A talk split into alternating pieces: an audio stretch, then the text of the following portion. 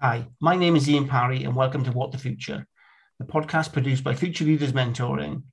We have a clear mission to create an inclusive and diverse community that enables individuals to unlock their potential and develop their career.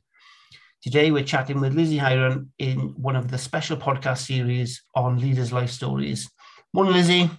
Hi, Ian. How are you? Yeah, I'm good, thanks. Really looking forward to this podcast. So obviously, we we do know each other, um, we've worked with each other on a, on a couple of different projects, um, yeah. and we were lucky enough to have you involved in Future Leaders from the very beginning. So you know a lot about us, and we know a little bit about you. Yeah. Um, but I'm hoping the sort of questions we've got prepared today get us under the skin a little bit more. We get to know you even more than we do today, and our listeners get to get to know you even better as well. So I'm really looking forward to this one.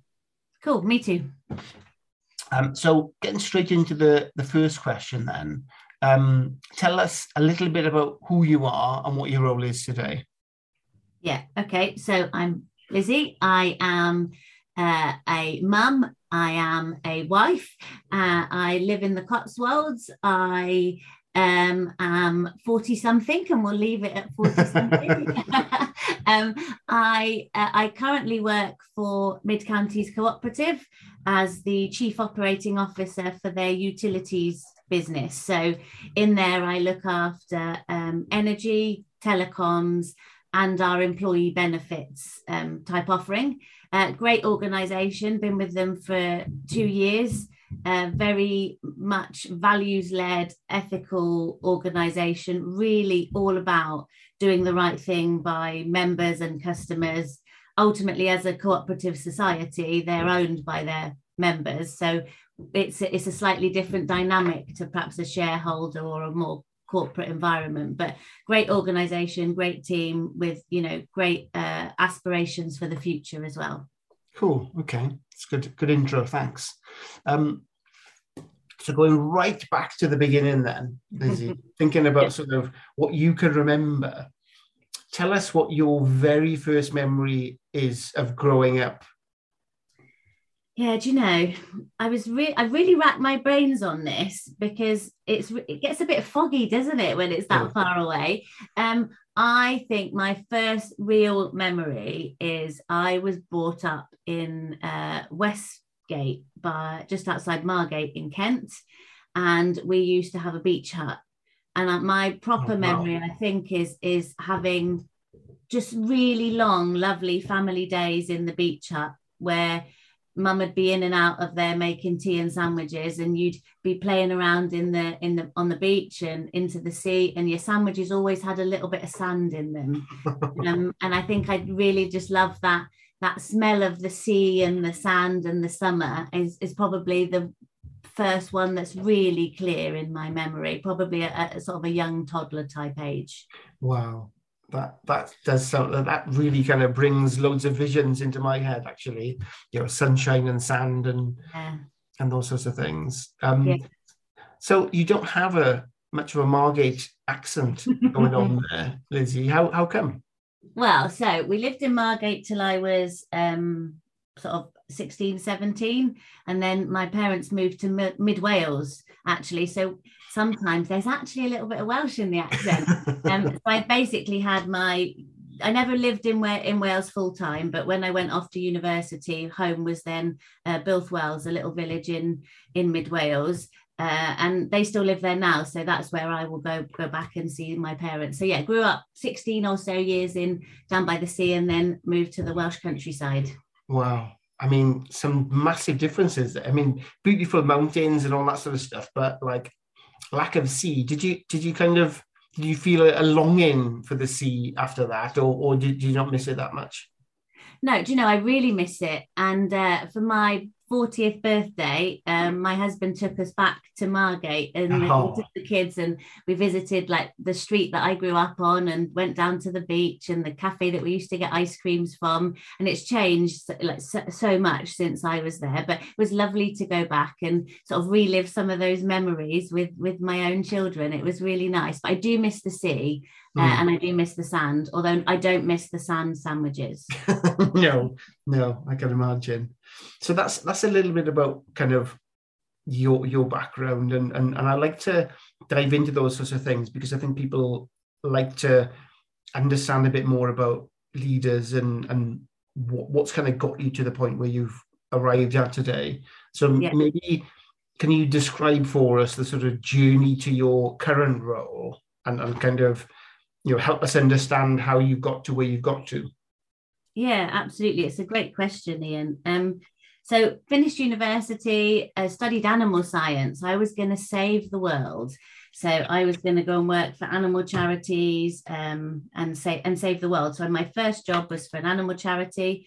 We did lots of work um, around uh, Eastern Europe and looking at sort of the stray dog population and trying to raise money to help there.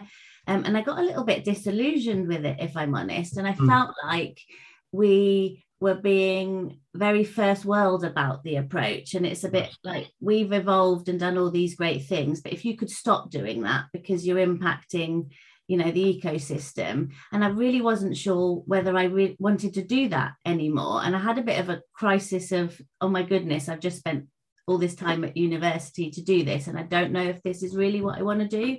Um, so I got a temporary job uh, for an energy company, British Gas at the time, so now EDF um, where I first started working in energy. And I really enjoyed it, really enjoyed working on the systems. It was, you know, only for a short amount of time. And I realized then I had this degree that I wasn't really using. And I thought, what can I do? And I just looked up graduate programs in yeah. the area.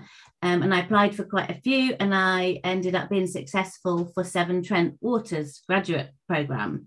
So I joined them and I actually was put onto their customer service graduate scheme, which is in essence two years of moving around every team within service and operations. So I did billing and operations and sewage treatment and drainage repairs. And they gave you a team to manage partway through project management, performance planning. So I really got a, a wonderful cross section of experience. And, and I definitely credit that program with a lot of the future roles that I then got throughout my career. And I stayed there for a while. And then uh, I got um, enticed away to work for a communications company, a global comms company. They were called Intercall, Intercall at the time, but they've had many name iterations since then. And I basically grew up there. So I had, you know, over 10 years uh, working for Intercall. And I moved from a sort of head of department and a senior manager type role across. I had European responsibility and then I had um, more of a global remit um, and had my two children while I worked there. So really, like life changed as I grew up. At um, yeah. in, I finished there as a vice president of of EMEA operations, which was fantastic. Really big remit, really great autonomy, fantastic company. And then I suddenly looked in the mirror and thought, all I'm doing is working really hard to make shareholders richer. And I really want to be able to go home and look at the kids and tell them that I've done something really worthwhile. Yeah. Um, and I just felt a little bit, again, disillusioned with it was a great job, really, you know, great environment, but it was a pound of flesh just to make people wealthier rather than really any sort of values led um, d- reason. So at that point, I thought, let's see if I can find myself a, a different type of role. Um, and a role had come up at Ecotricity. So, you know, the world's first green energy company, just down the road actually from, from me and Stroud, and went along there and, and ended up as their um, director of operations and customer service. Again, three years or so, really great organization. Um, lots of local interest. We did lots of projects to save the bees and really great environmental and sustainable projects. Um, and then from there, I moved on to social energy, which is obviously where, where we met. Yes. Uh, I'd never worked in a startup uh, um, when I joined social energy. I'd always worked in quite big organizations. So I really wanted my CV to have that breadth of experience so that I could show all different types of roles. Uh, so joined social energy and we set up um, the energy business from scratch uh, and that was a you know a great success. We did it actually on time, on schedule. We passed all our audits, uh, and we, you know it w- went really well. The the battery storage side of it and the AI technology were really innovative, so it was exciting. Um, and then actually got enticed away to, to work in my current role. So um, got approached to by a headhunter to see if I was interested. Um, met the CEO of, of Mid Counties, Phil, and he is he's fantastic. So chatted with him and his vision and his approach really inspired me. Mm. Uh, and, and for me, it was a great opportunity because it was to look after telecoms and energy, which I'd done at various points in my career, but never together. And to do that for a values led, ethical organization that's yeah. really trying to strive for change and, and, and build strength and sustainability within the communities they work. Um, and that's landed me here today. Wow. I mean, quite a, quite a journey so far there Lizzie. I mean, and, and clearly there's a, there was a couple of points where you decided there was a change that needed to happen, whether it was a, you know, uh, into different industries or whether it was sort of a from a value point of view. Yeah. Um, did did that take you a little while to arrive at that, or were you pretty decisive um, in kind of going, do you know what, this isn't right for me. I need to change. I need to change direction you know, I would love to tell you I was super decisive and it was like overnight and I knew what I wanted to do. No, not at all. It took me a really long time on both occasions where that's happened to really understand what wasn't working. And I think, you know, as you get more experienced, you understand some of the triggers and some of the behaviors. But but for me, I started to get basically a little bit ratty with my home life. Um, and I find that I don't have time for the kids and yeah. it's almost like i'm too busy for my family and that for me is a real trigger because mm-hmm. they're the most important thing and they're the reason why i do what i do so I, I, have learned now to recognize that much quicker and make some changes so that it is more sustainable but i think no i don't think it's overnight at all and i, I really think it takes a lot of sort of reflectiveness and and you know i've learned a lot over the years about mindset and sort of having that growth mindset and really looking for opportunity in things so rather than feeling like a victim and thinking i don't like this or i don't want to do this what about yeah. what i do want to do yeah. and channel my energy in, into finding the positive from it rather than being frustrated with what i don't like and i think when you're when I was younger, I probably was oh I don't want to do this, or I was a bit negative about it. Mm. Whereas over time, I've learned, you know what, let's turn that into a positive and just mm. find something that does work for you. Then, if that doesn't work, find something that does, because you're at work way too many hours to do something that doesn't work for you or your family. Yes, I mean that sounds like a a real life lesson. There mm. is that kind of what how you describe it. Yeah, and I think your priorities change. So, you know, when I started the role at Intercall, I didn't have any children. So if I had to work late or if I were just making shareholders richer and getting good bonuses, then that was great. But I think once the children had arrived, I, I wanted to do something that was helping make their future more sustainable rather than just just the the you know the sort of corporate side of life so no i think I think it was definitely a life lesson. And I think everybody goes through those milestone moments, don't they? And I'd, I'd probably guess that a lot of women specifically, once they've had children, perhaps have a real reflect on what works and what doesn't and what's important and what isn't. And, and you can do it all. You just need to, to make sure that you make the right decisions so that it works for everybody. Mm, absolutely. Um, and in amongst all of this, so you know senior roles um, busy home life is there a is it a daily routine that you have or is a lack of routine what you appreciate Oh, it's a real mixture. I am really structured in terms of planning and to do type lists for work. Yeah. I'm completely disorganized and chaotic in my home life. Um, so routine wise is get up early, get the kids sorted, get everything done that needs doing if I'm, yeah. you know, if I'm working from home.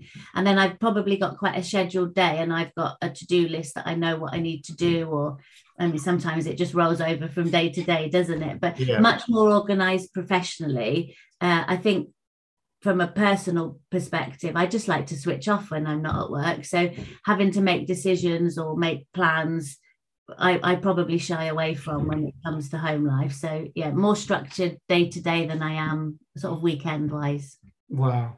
And do you think, um, obviously, with the lockdowns and all that sort of stuff, do you think that the, the kids saw those two different sides of you and overhearing, you know, calls that you did and kind of hearing, you know, mummy doing certain things and then seeing you at home? Do you think they they recognized that, or was it not not obvious? Oh, I, they're nine and eleven. I think the only thing they're massively interested in is their screen time and what what's for pudding. Um, no, you know, they definitely got to see more of what I do um, day to day. I mean, I, lockdown. I mean, and you'll know this from from your family life. Lockdown was really hard on people trying to work and juggle mm. kids. And I would I would say, you know, if, if the door's shut, don't come in because it means I'm on a meeting that you can't interrupt. So unless yeah. you really hurt yourself, you know, it's emergency, don't come in. And yeah. they come in and it would be for something like I can't find my swimming costume. When do you need it? In like six weeks time. So probably not an emergency. Uh, yeah. yeah i definitely think they got an insight into work. I don't know. I would imagine it will have been more of a um, sort of subconscious awareness of what's going on. And probably later in life they'll look back and realize they knew what i was doing. I think for now they probably just haven't really even considered it. Mum, mummy's at work and that's it really. Yes. Um and i don't don't know about you, but what I found was, and particularly those, there were some meetings that you couldn't have children in on, and there were some meetings you felt a bit more comfortable. But I also found that my relationships, because there were there were kids involved, got a little bit better because you, you got to learn a bit more about the other person, and and then you got to see the person's children and say hello and, and, and that sort of stuff. And it just felt a bit more comfortable after that? I don't know, but did you sort of go through the same thing? Yeah, absolutely. And I think you got a real insight into people's lives, didn't you? So you really got to connect on a on a personal level rather than just professionally. So, you know, people are sometimes quite private about about their home life. Well, all of a sudden you were talking to them in their in their space. Yeah, so I think it really did it did do that. And I think it made everybody a bit more human. You yeah. know so we might be leading an organization or leading a team but i can still have a nine year old wander in and come on camera and do whatever. Um you know i think i think that that just sort of made everybody a bit more real. Um, and you just got an insight into people's lives. So i think you became a little bit more authentic because everybody knew you and what they could see in the background or you know what what images they could see behind you yeah. um, and just learned a little bit more about you and your personality. Yeah, no, I think that that that for me was one of the best things of of Zoom and Teams and all those sorts of things is you got to see like at the moment i'm seeing you know you sat in your study with books behind you and th- those are conversation starters or whether there's a, a poster or a piece of art or, or just something yeah. you're kind of really learning about that that person that if you met that person in an office it would take you a long time to get to that level of understanding, I think. Yeah, I completely agree. Yeah, and I love it when you see something slightly out of the ordinary in the background. Um, and that's always quite nice because it's a real conversation starter, isn't it? It is, definitely. Um, so moving on to something a bit more serious then. Um, I know we've we've had conversation about sort of gender bias and other bias numerous times. Um, yeah. But do, do you think in, in our generation we're going to see sort of uh, either a, a balance to, to bias or bias being removed or just a way where we just handle it better? What, what, what do you think? What do you think? Well, do you know, I am going to give you the eternal optimist view on this one because I think we have to hope for that to happen. So we have to believe that that's going to happen because it's the only way forward. And you know, I was at a meeting yesterday and the inclusion and the diversity and the acceptance of people's personalities and differences was so apparent and it was so refreshing to see that and experience that in a in a big room with lots of people and i i think I think it's hard, and I think that there's more of it than perhaps I ever realised. but I think it's great. And we've got to celebrate the successes when they happen and just keep moving us forward and keep holding up these meetings and these experiences that that do ignore bias and just move forward. Um, and I think the more we do that, the less comfortable and the less able bias is to get into the room. Mm. Yeah, yeah, definitely. And I, I think, yeah, I, have in, in, doing these podcasts, actually, I've learned a lot about my own bias um, that's been uh, both conscious and unconscious. Yeah. Um, and I've learned a lot about that.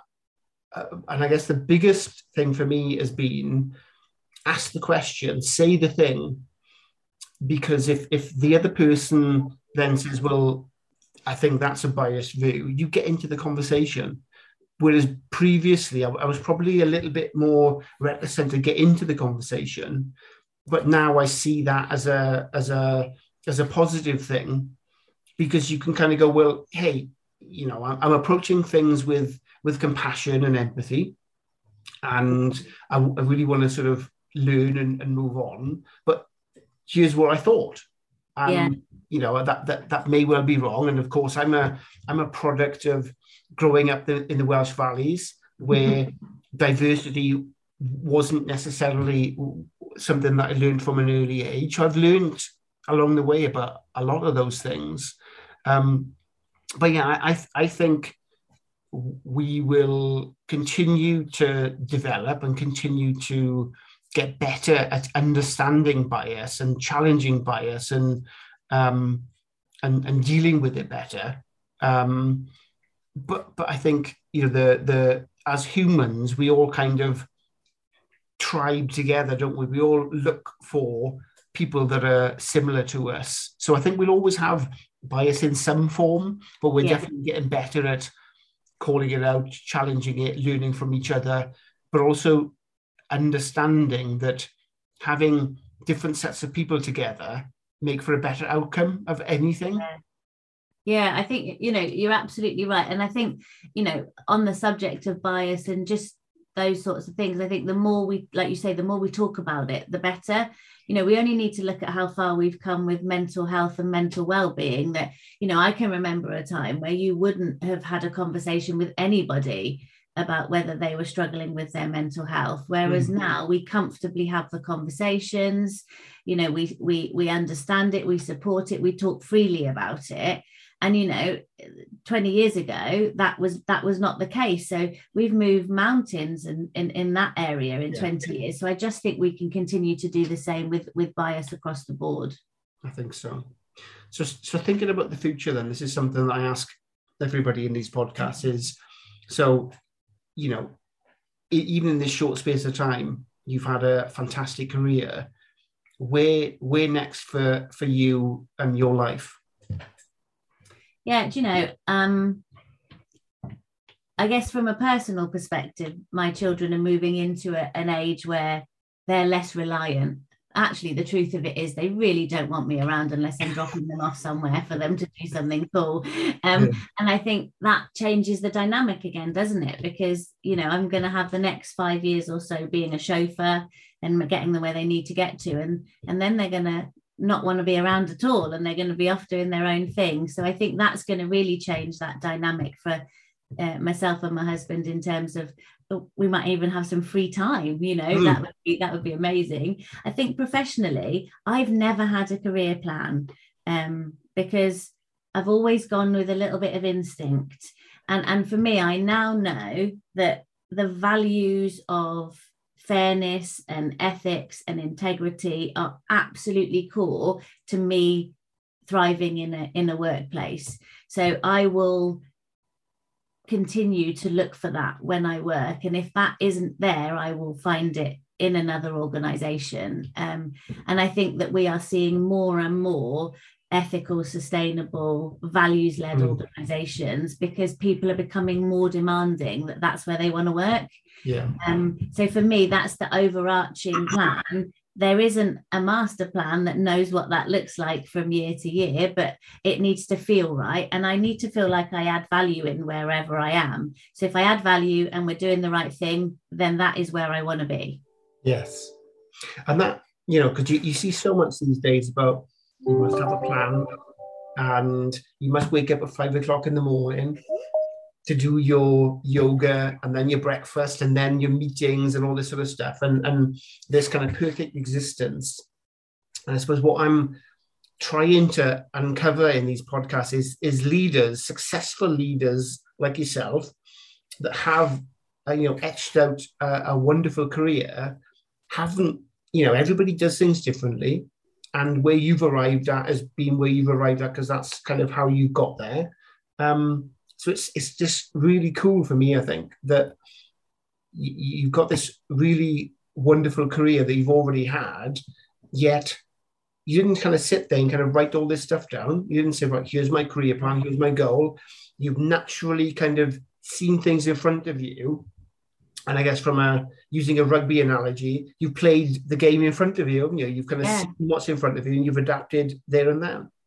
And you know what? I just don't see, for me anyway, I wouldn't have been able to do it any other way because, you know, I, you get too tied in. I need to be here at this point and I need to be comparing myself to someone else. And, yes. you know, you're just going to end up with a life of misery. You know, for me, if I could talk to my younger self and say anything, it would be, you know, go with your gut, go with your instincts, continue to be yourself. And that won't work for everybody because that will work in the right situations. But don't be afraid to get it wrong. You know, take a bold career move and give it a go. And if it doesn't work out, it's not the end of the world because you can make another one.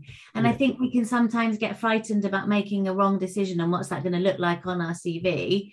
But life's an evolution, and so is your CV. So I think, you know, I, I for me, definitely no master plan, definitely no forward plan, but know what's important and know where my red lines are and mm. make sure I work within them. And I think that for me has been the only way that I've been able to do it. And you know, everybody's different, but but for for me, that that's what's worked. Yes, that seems like a really cool place to stop.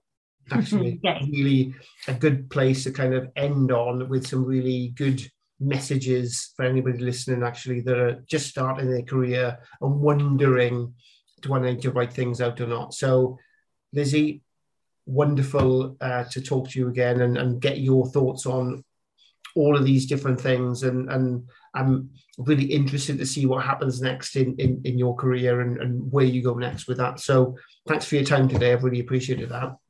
You're really very welcome. It's always a pleasure to talk to you. So, thank you for having me. Cheers, Lizzie. Um, and as always, um, thank you for choosing to listen to What the Future. If you've enjoyed this episode, then please hit subscribe and tell us others about us. And just finally, you know, mentoring is a hugely valuable step on the leadership journey, uh, and we're here to help make that difference. If you feel the same way, then please get involved. Tap the join us button on our webpage, which is www.futureleadersmentoring.com, and follow us on LinkedIn to jump into the discussions we have there. For now, goodbye and we'll speak again soon.